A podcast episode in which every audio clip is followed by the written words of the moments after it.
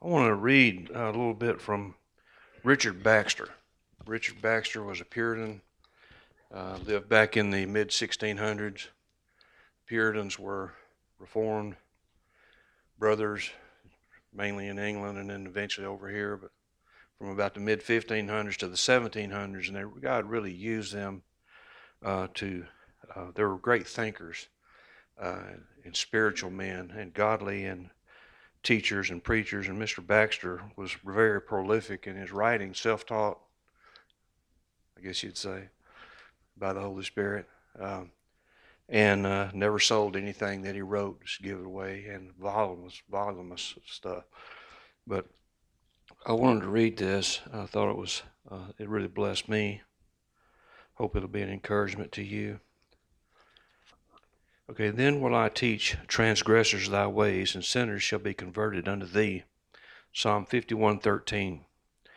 It is not a small matter to bring an earthly mind to heaven, and to show man the amiable excellencies of God, till he be taken up in such love to him that can never be quenched, to break the heart for sin, and make him fly for refuge to Christ, and thankfully embrace him as the life of his soul, to have the very drift and bent of the heart and life changed, so that a man renounces that which he took for felicity, and places felicity or happiness where he never did before, and lives not to the same end, and drives not on the same design in the world as he formerly did. In a word, he that is in Christ is a new creature. Old things are passed away. That would be from 2 Corinthians 5:17. Therefore if any man be in Christ, he is a new creature.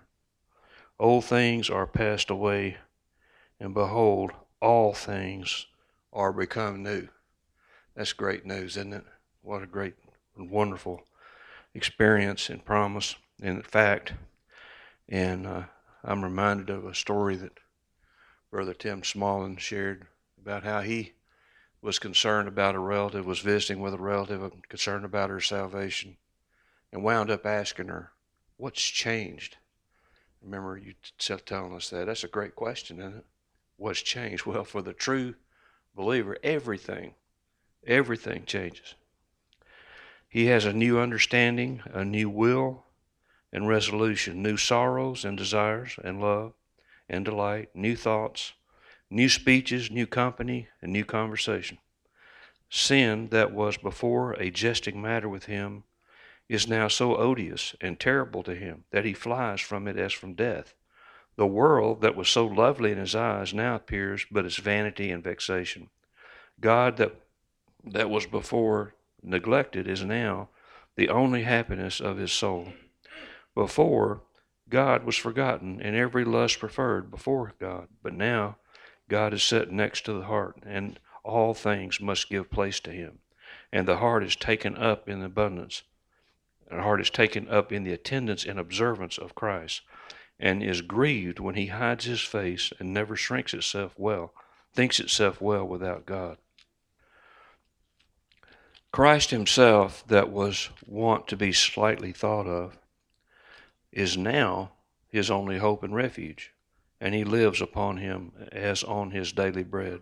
He cannot pray without him, nor rejoice without him, nor think, nor speak, nor live without him heaven itself that before was looked upon but as a tolerable reserve, but he hoped might serve his turn better than hell, when he could not stay any longer in the world, is now taken for his home, the place of his only hope and rest, where he shall see and love and praise that God that has his heart already. I apologize for reading this a little oddly. These are long sentences. They're full of commas and semicolons. Hell, that before did seem but as a bugbear to frighten men from sin, now appears to be a real misery that is not to be ventured on nor jested with. The works of holiness which before he was weary of and seemed to be seemed to be more ado than needs are now both his recreation and his business and the trade that he lives upon. The Bible, which was before to him but almost a common book, is now as the law of God, as a letter written to him from heaven and subscribed with the name of the eternal majesty. It is the rule of his thoughts and words and deeds. The commands are binding, the threats are dreadful, and the promises of it speak life to his soul. The godly that seemed to him but like other men are now the most excellent and happiest on earth, and the wicked that were his playfellows are now his grief. And he that could laugh at their sins is readier now to weep for their sin and misery. In short, the converted man has a new end in his thoughts and a new way in his endeavors, and therefore his heart and life are new. Before, his carnal self was his end, and his pleasure and worldly profits and credits were his way, and now God and everlasting glory are his end, and Christ and the Spirit and the Word and ordinances, holiness to God and righteousness and love to men, these are his way. Before, self was the chief ruler, to which the matters of God and conscience must stoop and give place. And now God in Christ, by the Spirit, Word, and ministry, is that chief ruler, to whom both self and all the matters of self must give place. So that this is not a change in one or two or twenty points, but in the whole soul and in the very end and bent of life. A man may step out of one path into another and yet have his face the same way and be still going towards the same place. But it is another matter to turn quite back and take his journey the contrary way to a contrary place. So it is here a man may turn from drunkenness to thriftiness and forsake his good fellowship and other gross, disgraceful sins, and set upon some duties of religion, and yet be still going to that same end as before, intending his carnal self above all, and giving it still the government of his soul. But when he is converted, this self is denied and taken down, and God is set up, and his face is turned the contrary way, and he that therefore was addicted to himself and lived to himself is now by sanctification devoted to God and lives unto God. That's what happens, and that needs to be our experience, is our experience as we walk in Christ and live in Him. Lord, thank you so much for your word.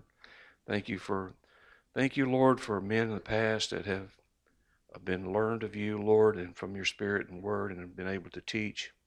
Help us to humble ourselves under your word, Lord, every day. Thank you, Lord, for this great transformation that takes place at, at salvation.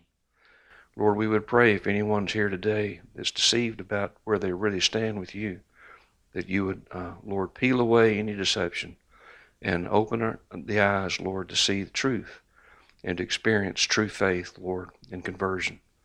Lord, we thank you, Father, that you are in the saving business, Lord. You are the, the Savior. And Lord, we just praise you and thank you that you are at work. You are in control, Lord, and we just want to rejoice in your love today. Just be with uh, Brother Dusty as he comes with the with the singing, Lord, with the preaching and teaching and fellowship afterwards, Lord. May all that's done today glorify and honor you. In Jesus' name.